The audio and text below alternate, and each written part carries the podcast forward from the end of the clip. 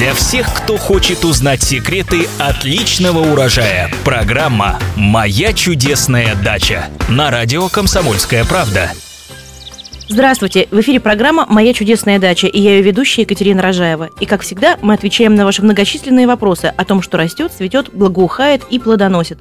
В студии радиостанции «Комсомольская правда» наш постоянный эксперт, агроном Маргарита Васильева. Здравствуйте, Маргарита. Здравствуйте. И сегодня вопрос от Натальи из Москвы. Подскажите, пожалуйста, какие существуют нормы высадки деревьев и кустарников на приусадебном участке? Соседи посадили вишни, сосны и ели на расстоянии полуметра от забора. А аргументируют следующим. На своей территории сажают где хотят.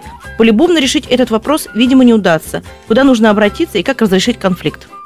А, но на ваш вопрос дает исчерпывающий ответ э, свод строительных норм и правил 30.02.97, то есть от 97 года в утвержденной редакции от 30 декабря 2010 года номер 849 с названием «Планировка и застройка территорий садоводческих дачных объединений граждан зданий и сооружений», пункт 6.7, которого гласит, что минимальное расстояние до соседнего участка должны быть для стволов высоких деревьев 4 метра, среднерослых 2 метра и кустарников 1 метр – Соседи могут расценивать их свои посадки как заграждение, то есть альтернативу забору.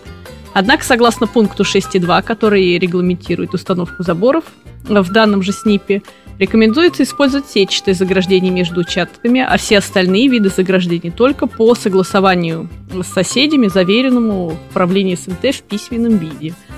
Вот. Если ваш э, участок находится в садоводческом товариществе, то для решения данного вопроса, я думаю, будет достаточно обратиться в правление – и на общем собрании этот вопрос благополучно разрешится, что правление товар...